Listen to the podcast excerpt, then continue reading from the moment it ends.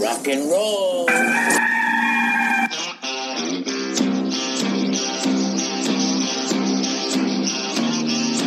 It's your daily dose of all things Gamecocks on the Inside the Gamecocks podcast. Here's JC Shurburtt.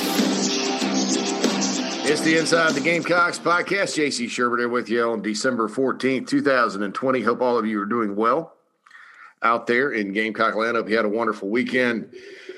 Lots to get to today, as always, in the world of the Gamecocks. And um, going to start it off, little uh, coaching search information. Um, I don't have any real new names to give you. Uh, Tony Morell of thebigspur.com did have a, a VIP update this morning where he mentioned a couple of guys, but um, we'll see kind of um, see kind of how all that goes. Uh, I wanted to talk broadly about it though, and, say this: there's going to be names thrown out there uh, by South Carolina media, myself included, uh, and you know we're all part of the 24/7 Sports Network, and a lot of times you're going to see a lot of brushback. And I'll use you know Justin Stepp from Arkansas was mentioned today. Uh, South Carolina native from Pelion. Um, obviously has done a good job at Arkansas under Chad Morris and under Sam Pittman, uh, a guy that would make perfect sense to bring onto the staff. Uh, so he's mentioned today, and Arkansas folks come back and say, absolutely not. He hadn't even heard from South Carolina. Uh, and look, that's to be expected. And I'm not saying those guys are wrong. Uh, I, I, mean, because I've I've heard Stepp may want to stay at Arkansas too, just because he may end up being the OC there, and he sees his career path as as, as really, you know, a more open career path to where he wants to be in terms of coordinator. And so, uh, you know, I, I, think that that's a logical reason for staying in Fayetteville if you're him. Um, but I'll also say this, you know, it, it's going to be a situation where uh, because we're right here almost to the early signing period, any name you see mentioned uh, is going to be met with some brushback, um, right or wrong. And uh, certainly I have mad respect for Danny West and Trey Biddy and everybody that works at our Arkansas site. Those are good dudes. They're professional. They have great sources.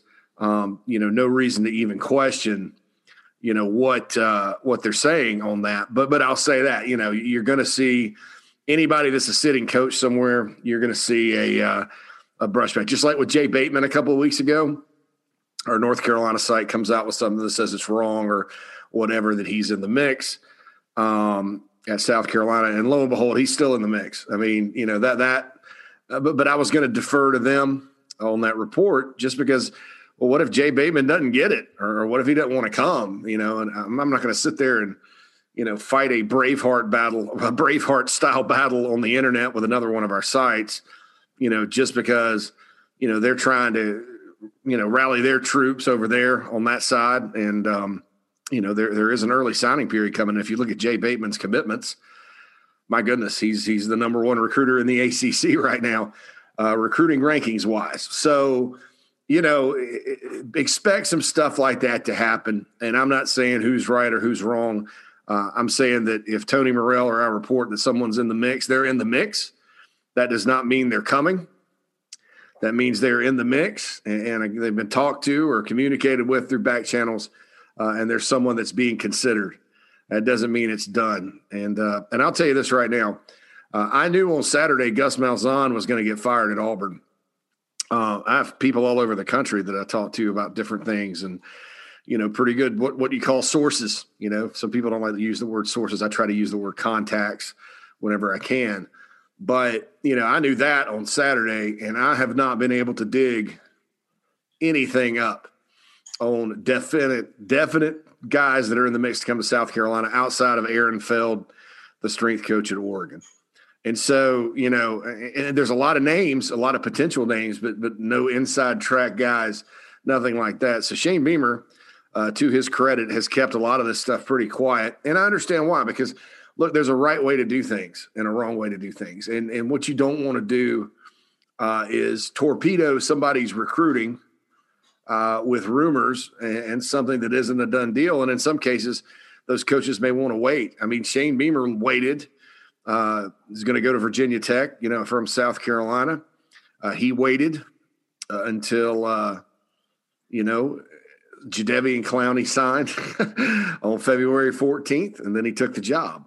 Uh, and, and, so that's, you know, I kind of can see since we're so close up to a signing period right now, why there's going to be some, you know, delays and, and some, you know, radio silence uh, or something like that. So we'll see kind of uh, how all of it goes. Uh, but I wanted to say that, you know, I think Beamer's doing it the right way. I think there will be more info really, really soon uh, in terms of uh, in terms of um, you know the staff, and I still feel really good about them putting together a tremendous staff at South Carolina. Shane Beamer and, and that group. So you know it's kind of crazy. The champions of life are back.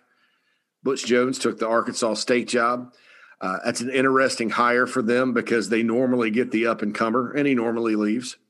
Blake Anderson lasted longer than I thought he would, uh, but he took Utah State, and now you know, Butch Jones is back coaching a, a football team uh, in Arkansas State. So the Saban rehabilitation program certainly helped him uh, quite a bit uh, get back in the mix and, you know, get another job that, you know, you can build on. Arkansas State's a program that's uh, usually, they're usually pretty good, you know, and you can build from there and maybe get back to the big time. I don't know. You know, I, I don't know who would necessarily hire Butch Jones. Uh, I think that, you know, uh, I do know he has a connection to the Virginia Tech athletic director, and when he was at Tennessee, people were talking about hiring him because uh, the athletic director was at Cincinnati when Butch was there. You know, so maybe if if they hold on to Fuente, which I don't know that they will, uh, they could uh, end up going back on Butch if he has a good year at Arkansas State. But who knows uh, with the Hokies? Did hear some Hokies names today. Uh, Tony Elliott is obviously a name that was reiterated to me. Uh, you know, as far as that goes, uh, you know, they, I wouldn't be shocked to see Tony Elliott really emerge for that job. And also here he may be interviewing at Vandy. So Tony Elliott at Vandy, boy, if, if, I'm Tony Elliott, I take the Vanderbilt job. I'm asking for five, six, seven years, about four or five million, and uh, I'm getting paid because that thing's a difficult, difficult deal. Um, you know, I talked about Auburn earlier and Gus Malzahn. They finally fired him. I think one of the most surprising things in college football is that he has not been fired yet, but he always seemed to kind of turn it at the right time, especially in 2017. You know, Auburn for about a month was the best team in the country. Uh, they beat down Georgia and beat down Alabama. Uh, and then they go to the SEC title game and, and re- replay the game against Georgia. And Georgia got the best of them. Auburn had some injuries that did not allow them to move the football. Uh, and then they lost to UCF, and it's just been angst and consternation ever since. I mean, those guys, it's always a love hate relationship. Even though he beats Bama, you know, they got a two game winning streak at home against Alabama right now, and he's beaten Bama more than just about anybody in the country in the league. But uh, you know, I, I think that uh, I think that you know when you look at it, that probably wasn't enough at the end of the day, and so what's Auburn going to do? That that that does have kind of an impact on Carolina when you're talking about SEC schools putting together coaching staffs and things like that. You know, you do have some competition when another job's open. Um, I I I hear they're going to probably promote Kevin Steele, um, and uh, that's from really good sources. And you know, I don't want to say I'll believe it when I see it because I do believe he's probably the leader in the clubhouse right now. Uh, but the Auburn people that are really inside at Auburn, you know, they don't think Hugh Freeze is coming. You know, they don't know that Mario. They don't think Mario Cristobal is getting that job. They think they're going to promote Kevin Steele. Um, and uh, look, Kevin Steele's been kind of a, a journeyman uh, who's done really well as a coordinator. He's a lot better coordinator than he was probably when he was at Clemson, uh, giving up those 70 points in the Orange Bowl. Uh, he's a guy that's you know worked for Saban, worked at LSU, worked at Auburn, um, was a head coach at one point at Baylor. It did not go well at all. But you know, Ed Orgeron, it didn't go well for him. You know, at Ole Miss, and he circles back around and gets the Auburn job. I mean, the LSU job, and wins a national championship. So depending on kind of what the plan is, you, you can see a Kevin Steele tenure at Auburn working. It's it's going to be met with a lot of skepticism. But, you know, if you look at their hiring pattern down there, you know, so they got rid of Tuberville and then they go through and then there's some big names that were talked about, et cetera, et cetera. Uh, and then they ended up with Gene Chizik, five and nineteen record at Iowa State. They win it all. Two years later, he goes winless in the SEC. He's fired. Uh, and they have some other names they're looking at. And then they go just pluck Gus Malzahn, who had left the year before as the OC, to come back.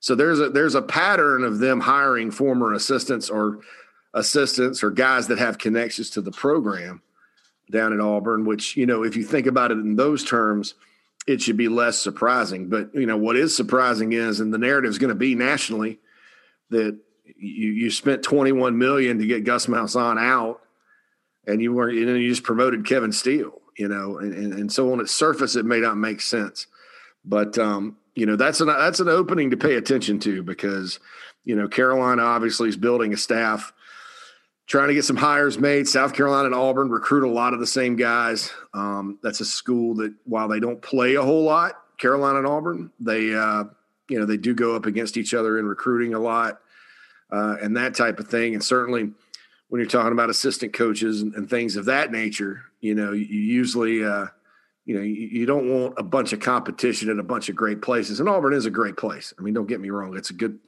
desirable place to go coach. Um, you know, to a certain extent, I, I, think sometimes the, the you know you're kind of living on the edge when, when you're down there. Um, but you know, Gus made it a long time, and uh, we'll see kind of what they do down there. But this is not the inside the Auburn podcast. This is the Inside the Gamecocks podcast. You know, uh, Carolina's players returned to campus today to get ready for a bowl game. Uh, I don't know what Florida losing to LSU necessarily does in terms of will Florida still make a New Year's Six bowl and all that. Uh, but I think that only bumps it down a notch. So maybe it makes the Gasparilla Bowl a little more realistic you know, maybe Birmingham for Carolina. There's been talk of the Gator and Liberty Bowl uh, out there, um, which would be bizarre. But you know, the idea is this, folks. It, you know, people. I think some people are with the bowl situation. You know, it's a deal where, yeah, you get a payout for a school for going to a bowl, but that's to kind of cover your expenses, and then the bowl the bowl money is pooled with uh, the rest of the conference, and, and so that's why the SEC is kind of like well, let's make sure if we can go to a bowl, we go because you get the bowl money. Uh, and a lot of that's facilitated by TV. It used to be bowl games. Uh, that's why bowl games these days, you'll see some weird matchups. And you're like, well, they could have taken Team B uh, a 30 minute drive from their campus and, and filled it up, but, but they took Team X from across the country and there's nobody there. That's because TV kind of controls the whole thing. A lot of these bowls are owned by ESPN. It's a good investment because – if you look at like college football bowl games, they are they have higher ratings than regular season college basketball games, no matter who they are. They could be group of five teams or whatever. Uh, it's it's easy, awesome programming over Christmas uh, for an ESPN, and you know it's every day of the week. Uh, there's a college football game on, and uh, that's that's big time programming for them. And you know they need programming because of the pandemic and all that good stuff. So that's why there's this push for bowls. I mean, it you know just, just the reality of it is it's TV. If it, this were the '80s and it depended on people coming in and buying tickets and filling hotel rooms and all that, uh, in terms of the money, the actual bottom line, uh, I think we'd see many more canceled uh, than what we have. But uh, that's what it is. It's a made-for-TV event these days, the bowl games, uh, and so we'll see what Carolina ends up doing there. But they're going to practice and uh, I think we'll have a pretty clear picture uh, in terms of what type of team they may field uh, by who comes back and who's there, who's opting in, who's opting out, uh, probably here in the next couple of days. So that will be very, very interesting to see what uh, what in the world happens uh, with the bowl game. I know some people don't want to go; they think they should turn it down. I know some people are all for it. Um, here's where I stand on that. And look, I don't, I don't think there's a wrong answer with the bowl game. I really, really don't. Like, like my colleague Tony, uh, he put out on the site that he didn't think it was a good idea. That you're just setting yourself up for disaster and all that. I, I think those are valid concerns, and, and I'm not. You know, sometimes there's different levels of disagreement. You know, sometimes I'm pretty militant if I if I agree with something strongly. I, I, don't think those people that say that are necessarily wrong. But but here here's my thing about Carolina and, and a bowl game and all that. Okay, so South Carolina has been to 23 bowl games uh, in 130 years of football, approximately. That's not a huge number. It's a bigger number than it was. We all remember that uh, before the CarQuest Bowl in 1990, that number was at eight. So that kind of shows you that the trajectory of the program has been good since 2000. Um, you know, and, and I think it's important to play in the in the postseason. I think that we talk about the trophy case a lot. So if you win, you get a trophy. That's a good thing. Um, and it, you know, it's a situation where you know what I was told behind the scenes is South Carolina's not in a position to be turning down bowl games, and you know, I tend to lean that way just because of the history of the program, just because things have not been good.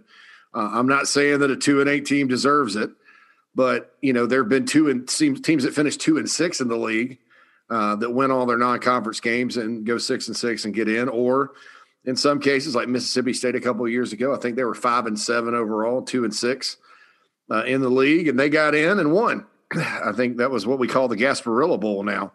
They went down there and won a game against, I think, Miami of Ohio.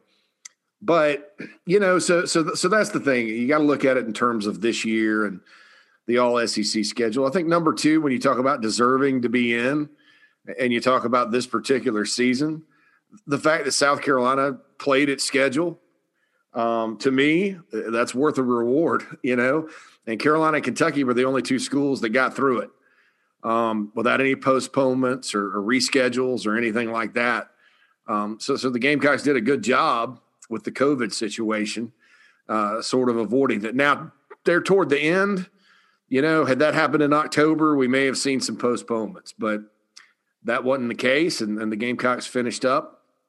Uh, and sometimes when you're in a situation like that, the very fact that you go and play, uh, I think hats off uh, to them for that because it was it was certainly one of those things where a lot of teams did not get their full schedule of games in, even in the SEC.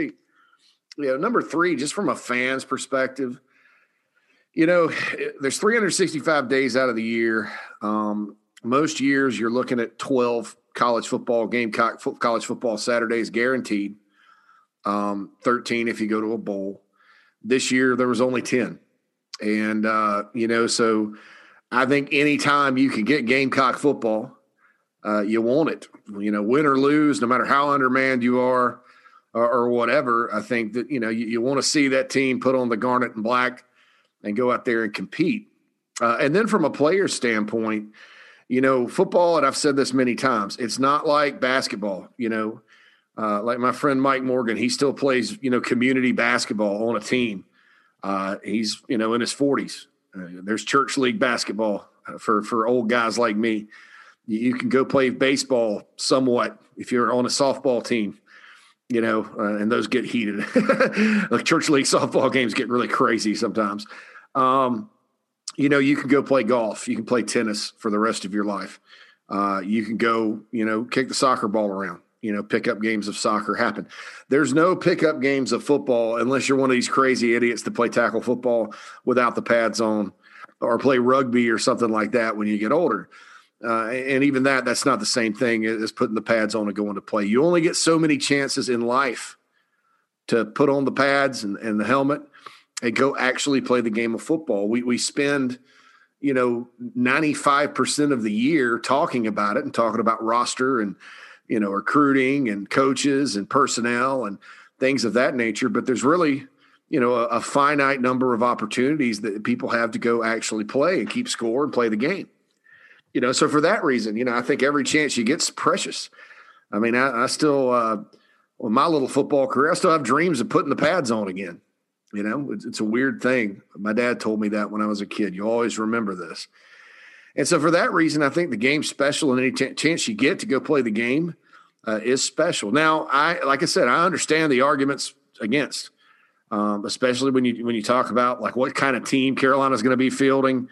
Um, you know, Gamecocks were not what we would call competitive the last two games of the season. You know, who knows who will opt out and who will play.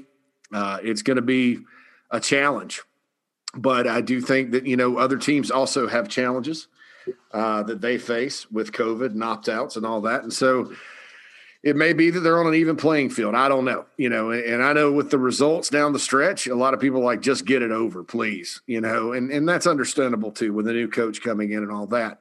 Um, speaking of the new coach, I think you know having depending on when the bowl is, you know, and even if it's the Gasparilla Bowl, and the Gamecocks are you know next week going into game preparation for a game on the twenty sixth, you know that still gives Shane an opportunity to come in and watch practice, watch the personnel, see how the coaches operate, see how the players respond, you know, and that starts an evaluation process that you know gets you a, a kickstart on it you know, for the spring, um, you don't have to wait until the spring to see your guys out there actually playing.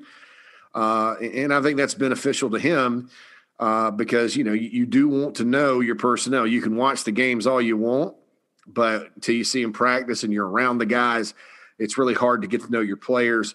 Uh, and I think it's also an opportunity for the players to sort of get to know him, not from a coaching standpoint, but from the fact he'll be around uh, and the players can get to know him uh, and all that good stuff. If it weren't for the bowl game, these players would just be going home for Christmas uh, and wouldn't be back until January. And and I think that that's a good opportunity uh, for both sides to kind of get to know one another. Um, so that's why I'm pro bowl. Now, look, like I said, those of you out there that don't think they should play, that don't want to watch this team play again, I, I totally get that. Um, and uh, you know, all right, so we got some breaking Vanderbilt news. Uh, Clark Lea, the defensive coordinator at Notre Dame, who's a Vandy alum, has been offered the job, uh, according to Bruce Feldman. So that's that's a that's a hire that makes sense for them, just from the standpoint of he played there. He's a Vandy guy through and through, uh, kind of one of those rising stars in coaching, young young guy. Um, so we'll see if uh, Clark Lea ends up being the next coach at Vandy. Uh, you know, and there were some there were some good names in the mix for that gig.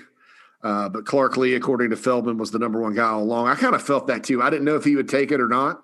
And according to this report, he has not yet accepted, but he's been offered the job. So we'll see kind of how that uh, plays out. That's an SEC East team. The Gamecocks have to play every year, so you do have to keep up with it, even though it is Vandy and Carolina's on a heck of a winning streak against those guys right now. And no, I wasn't trying to jinx anybody. That game's at Williams-Brice next year. It's a game Carolina should definitely win. Um, so we'll see. You know, and I, and I had a video out on our the Big Spurs YouTube channel over the weekend. Check that out if uh, you haven't hit subscribe to the YouTube channel. It's free, uh, but just go on YouTube, hit subscribe, and uh, I put a little video out about the different opportunities. And, and I didn't include the Liberty Bowl, but somebody projected that for the Gamecocks, uh, a trip to Memphis. Um, you know, in their latest projection. So you include that. But I, I think Gasparilla in Tampa the day after Christmas, uh, Armed Forces in Fort Worth, which is uh, you know a new tie-in this year. They, they the Las Vegas Bowl got canceled, and so they replaced it with the Armed Forces Bowl out in Fort Worth. You know that's a possibility. That's at noon on New Year's Eve. Uh, the Gator Bowl is at noon on January second.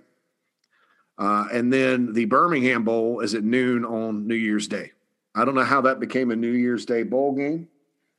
You know, I just, uh, I, I just don't, know, I don't know how that finagled its way into the lineup on New Year's Day, but it is. And so uh, that's an opportunity too. And then, of course, the Liberty Bowl was the, the next one. So those five, my guess is it's going to be Birmingham, Tampa, maybe Jacksonville. Uh, and I think Jacksonville will be pretty interesting, you know, quite frankly, in a year like this. I also think that with the SEC, and this is just speculation, this is not according to sources, because the SEC slots the bowls. Okay, uh, it's not like it used to be where you know you you you you bid on bowls, and you know you got the guy that comes around in the suit and ties, the bowl scout, and he watches your team. You still have bowl scouts, but you know you're not cutting deals for tickets and things like that with the schools. The SEC office decides where you're going to go, um, and, and, we've kind of seen that because Carolina in 2018, you know, the Gator Bowl wanted Carolina, Carolina wanted the Gator Bowl, but uh, they went with A and M because the league office said no. Texas A&M is going to the Gator Bowl, and so that's kind of how it happens. You know, Carolina went to Birmingham in 2016. They wanted Belk Bowl. Uh, Belk Bowl wanted the Gamecocks, but they said no. You're going to Birmingham. So, so that's how it works. And I have a theory this year because it's so messed up. You know, with you know, you, you got losing teams, you've got, you know, COVID, you've got all this stuff, and it's not going to be a normal bowl experience. I think they may just slot the teams once you get past because the Citrus Bowl does get the next pick after the New Year's Six. And so after the Citrus Bowl, you got that group of bowls, and then you got the bowls at the lower end. I think that uh, the league may just slot teams that are in the mix to the closest possible bowl game. Um, in, in, other words, you could you're probably going to see Kentucky or Tennessee in Nashville or Memphis. Uh, you're probably going to see Arkansas in Memphis or Fort Worth. Uh, you know, LSU is not going. Uh, you know, the Mississippi schools, obviously, Ole Miss to the Liberty Bowl would be something that makes sense if Mississippi State goes. Maybe they go to Birmingham, um, you know, for that bowl game. Uh, you know, Carolina may go to Tampa or Jacksonville. That's relatively close. Charlotte is not in the mix this year. Uh, they rotate it um, when they signed with the Las Vegas Bowl. So, like one, you know, like in, in I guess even numbered years, the SEC plays the Pac-12 in the Vegas Bowl. In odd number years, the SEC plays, I think, the ACC in the Belk Bowl in Charlotte. So they're not in the mix. So we'll see kind of how that rolls. Um, I don't know. You know, it's uh, it's one of those things where I know opinions are mixed on the bowl game, and like I said, I don't think there's a wrong opinion on it.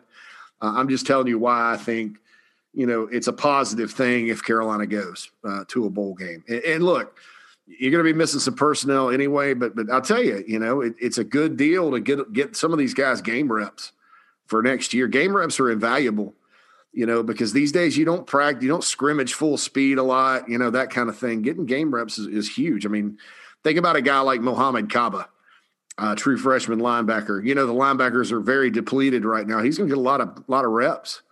You know, same with Eric Shaw. Um, you know, and, and those guys may not play all that well right now, but you know they're going to be better for it. Uh, and so that that's kind of my take on that with the uh, with the bowl game type of situation. So we'll see ultimately what happens. It would not surprise me if it is the gas. Like I'll, I'll put it this way: I would not be surprised if the Gasparilla Bowl, you know, given the, uh, you know, the, uh, I guess the the the short week and all that next week, it would not surprise me if they went ahead and announced their uh, their teams here, you know, and the SEC allowed them to do that. I would hope they would because no matter who gets stuck playing in that bowl game, you know, you still want um, you still want the uh, you know you, you, you want them to you want to be fair, you know, and you don't want to give somebody four days to say ah. Here we go. All right, so uh, mailbag time, and to get to the mailbag, you got to tweet to at the Big Spur Pod. We have we have none of those today, so you guys uh, need to tweet at me. Go follow at the Big Spur Pod. Uh, all right, so it does look like Clark Lea is going to get the Vandy job, um, according to uh, Yahoo Sports. So we'll see there. Expected to hire there. We'll get that tweeted out there from the podcast account. Also, you can follow us on Instagram at, at Inside the Gamecocks. Um, just put some stuff up there. You know, it's fun to follow Instagram. Lots of pictures. You know, there's no there's no news, but there's lots of pictures. So do that. Also, like I mentioned, go hit like and subscribe on the Big Spur YouTube page. Gonna have a lot, a lot of different kind of YouTube content coming up here in the new year. Uh, that's short, quick hitting, different than than maybe what you get on the site uh, here moving forward. So be sure you check all that out. All right, first question comes in from Alex. JC, my man, wanted to get your opinion on Bobby Bentley. You mentioned how it would be a no brainer to keep him for the new staff, but coaching what position? You think he could be in the mix for promotion to wide receivers, passing game coordinator, even OC? One has to think with his pedigree, he'll eventually get a shot calling plays, be it here or somewhere else. Yeah, I, I think so. I think you're right on the last part. The good thing about Bobby, Bobby can coach receivers, tight ends, running backs, quarterbacks. He could be the OC, passing game coordinator, whatever. Um, I, I, don't know if, if he's going to be kept or not, but uh, I do feel like it's a no brainer uh, to keep him. But I, I've sort of you know, the more I hear, the more I don't know that that's likely. Uh, but like I said, this this this coaching stuff's been like Area 51, so I, I don't know. Um, and you know, Bobby also could be a guy they move off the field. Uh, you know, he's he's got a lot of value in terms of of being an analyst and helping with recruiting and you know, knowing people and, and stuff like that. So there's value there. I, I, personally think his biggest value is on the field. Uh, I'm not going to lie to you there. Uh, but then there, there's other options too to keep him kind of involved with the program and around. But you know, with some of these jobs opening up, you know, Bobby Bentley could be heavily in the mix uh, for coordinator spots or, or, whatever. There could be a lot of jobs uh, that come open that, that Bobby could certainly fit in a prominent role. So we'll see. But yeah, you're absolutely right. I think you know versatility, great offensive mind, great person, great recruiters, all that. So Kevin, Kevin, Kevin, Kevin on the north side says, JC, we've heard the old Mark Twain line. There are three kinds of lies lies, damn lies, and statistics. I don't think that's ever held more weight than when you're looking for a defensive coordinator. Agreed there. I mean, I, I, said, I've said for a while, it's a bad year to be looking for a defensive coordinator because there's a lot of good ones out there that have given up a lot of yards and points. With the way offenses today chew up yardage and scoreboards, I think it's a fool's errand to look at points or yardage and make a decision on how well a defensive coordinator has performed. A better metric, in my opinion, would be turnovers, tackles for loss, and average starting field position for the offense. If the defense is providing those things and we get the type of dynamic offense Coach Beamer wants to have here, I think those numbers will be far more important. Am I off base in this thinking? No, you're not. I'll, I'll say this, though beware of turnovers because teams can force a lot of turnovers and be good at it, and then they go through a dry, dry spell. And we saw that happen at South Carolina. Uh, the 2017 defense was a, they, they were turnover forcing machine. Uh, and that's a, lot, a large part of why they won nine games. But you know, you start counting on them, and then you're not getting them, and, and, you know, you got to be able to stop somebody. Uh, Heacock has been fantastic. Don't get me wrong, but Iowa State also tries to eat clock on offense. I don't think they shut down people nearly as much if they had an offense that's more fastball, fast strike mold. Um, I, I, think you got so you got a good point there. They do try to eat clock. They got Brock Purdy and all that, but they can put points on the board. And they do get into some shootout type of games. I mean, they get into some games where they're 42, 41, that kind of thing. Um, I've just been impressed because, you know, you don't really shut out teams in the Big 12 too much, but they did. Um, and, and they've got guys that they recruited for their system. It's not like they've gone and recruited a bunch of four and five star guys, uh, and they play it really well. And and I think that when you're talking about being dynamic on both sides of the ball, and that word we need to find a new word other than dynamic. Uh, Mike Morgan and I talk about that sometimes with JC and Morgan. By the way, we dropped a new episode on Friday. Um, I, uh, you know, I, I, think if you're different on defense, that's good. That's what I like about Heacock and Bateman both. Uh, but we'll see. We'll see kind of how that goes. But um, you're right about eating clock. And look, I'm not going to say South Carolina is going to go 900 miles an hour um, on offense. Uh, you know, next year, I don't care who the OC is. Uh, I think what you're going to see is next season a ground oriented attack that's run sort of differently. You know, like in Oklahoma, keep in mind, runs the ball 58% of the time. And South Carolina's got two really good running backs, hopefully coming back. Um, and they got two more good ones behind them, you know. And so I, I think that's going to be able to that's going to be a strength of this team is the running back room. Uh, and so I think even if they do spread it all out, you know, you're going to see a lot of runs uh, from the Gamecocks next year. That does eat clock. Now, if you're going really fast, sometimes it doesn't. Um, anyway, Kevin says, enjoy the pod. Kevin on the north side, holla. Looking forward to more episodes. I appreciate you, Kevin. Thank you so much. Uh, Joseph. JC, I've been a big listener to the podcast since you were with Keith. Big fan and like when you guys get the band back together. With the Gamecocks playing a bowl game, who calls the defense? Also, is it possible for any of the newly hired assistants to coach in the bowl. Thanks for all you do for us living in the upstate. Yeah, the upstate, um, I'm sure that Gamecock podcasts are very popular up there right now. just to say, just to say, so not to say anything bad about anybody, but I'm sure that these are pretty popular. And uh, obviously, the upstate is my home, and anything I can do to, you know, help you guys, uh, I, I definitely want to do because I, I kind of know what it's like growing up there. You know, in a lot of ways, uh, especially when you're talking about the media in the upstate. But um, I, uh, the defense, I, you know, look, I, I, don't know. I would guess Mike Peterson just because you know if you're if you're running the same system, you can't you can't install a whole new defense in, in a week. I mean, that's just not going to happen. Peterson's been at Carolina five years. He was with Muschamp before that. I think he knows the system better than probably a Rod Wilson or Tracy Rocker who came on board this year. Um, of course, Kyle Krantz and T. Rob are gone, so I think that just leaves you with Mike Peterson. Um, and look, I'm I'm curious to see how he dials it up because the guy played 14 years in the NFL. Uh, he was talked about being a quarterback on the field uh, for the teams he played for while he was there. Smart guy, excellent coach, in my opinion. Uh, it'll be interesting to see him get a shot. I mean, I think that, you know, my expectations for the defense in the bowl game are not high um, just because of the way they've played uh, and the personnel issues they have. But I would think it would be Mike Peterson. I think that would be the no brainer. Now, maybe not. Maybe maybe Rocker does it or, or Rod does it. But uh, you know, when you're just talking about somebody that's familiar with the system, I would probably think Mike P would be that guy to call it. So that's uh, that's my take on that. But uh, we shall see. Now, as far as new assistants coaching in the bowl game, I you know they, they would probably almost have to be hired today.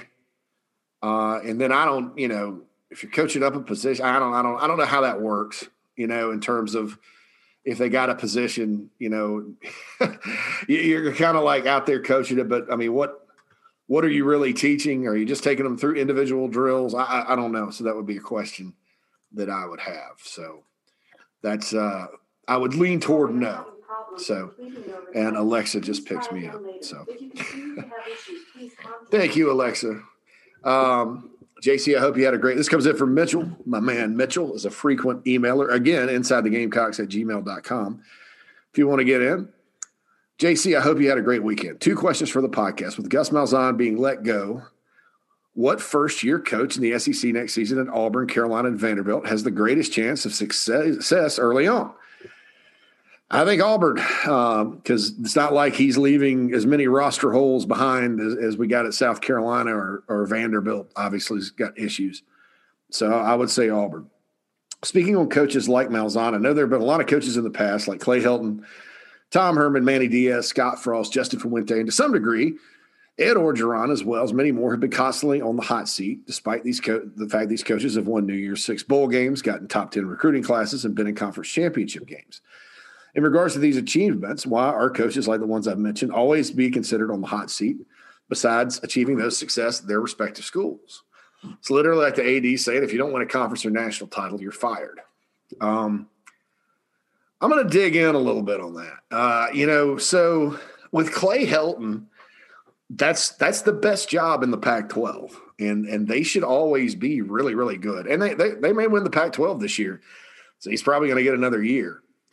Uh, with Tom Herman, it, it's not that he hadn't been winning; it's been winning enough. I think Texas behind the scenes shot their shot with Urban Meyer, and look, if you can't get Urban Meyer, just ride it out with Tom Herman. I mean, it's Tom Herman's a really good coach, uh, and so that's that's the one that's going to happen. Uh, Manny Diaz d- kind of dug his own grave a little bit with uh, losing to FIU and Duke and Louisiana Tech last year. You should never do that if you're Miami. Um, and it was unfortunate for them what happened against North Carolina this past weekend. North Carolina, they just couldn't stop the run. He's supposed to be a defensive guy. Whew, that was bad. Scott Frost, you know, has not won at Nebraska like like he would, and I, I don't think they're going to get rid of him this year. Uh, Nebraska, I think, realizes they can't keep changing coaches, but something something's just askew um, and and the Big Ten schools really of, of all the schools probably have the pandemic, you know, card to play just because they weren't supposed to have a season, then they were, and then every time you turn around, a game's getting canceled. I mean, it's just a brutal deal in the Big Ten this year.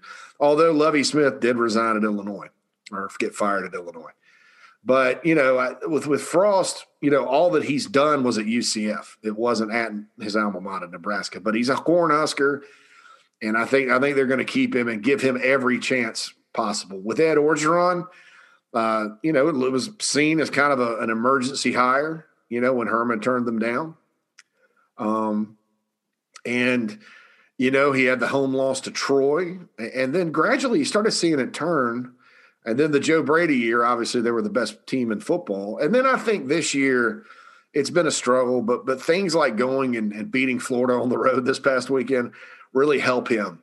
Um, I think that if something gets Ed Orgeron, it's going to be the off the field stuff, uh, and because that's not a good look, and it just continues to kind of more and more continues to leak out. So that's the deal.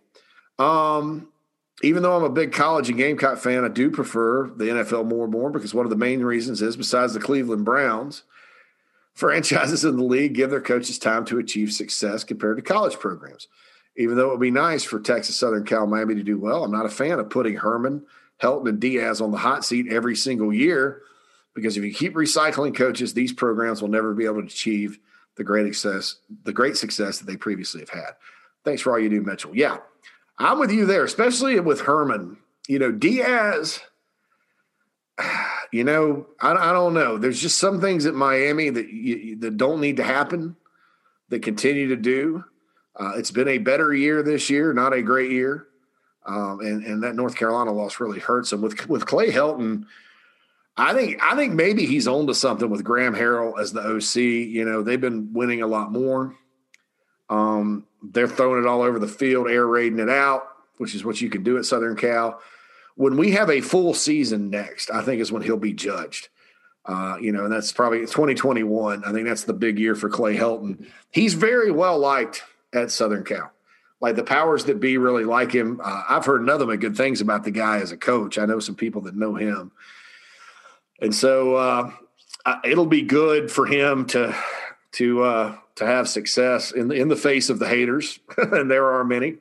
Um, but uh, you know, I, as to your overall point, I agree. You can't put your coach on the hot seat every single year because it ends up affecting recruiting. Now, some of these places recruit themselves, but but it gets to a situation where okay, yeah, you've got a top five, top ten recruiting class, but there's three guys out there that are big time difference makers that could literally help change your program in one or two years, and they go to Alabama or they go to you know Texas A&M or, or they go someplace else that has some more stability. Um, so you're absolutely right about that, Mitchell, in, in terms of the uh, constant, the perpetual hot seat, which we don't have that at South Carolina. You know, Muschamp got on the hot seat about the time he should have gotten on the hot seat. So that's a good deal for the Gamecocks. All right, so that's all the time we have today on the Inside the Gamecocks podcast. Be sure to keep uh, liking, the podcast, rate it five stars, write a little review. Didn't quite get to our goal of a thousand reviews by the end of the season, but hey, if they go to a bowl, the season's not over yet. You can give me a Christmas gift if you go to Apple Pods, Apple Podcast, and just like it, rate it five stars. That helps us in a lot of ways. This is JC Shurburtt. This has been Inside the Gamecocks. Talk to you tomorrow, Gamecock Nation.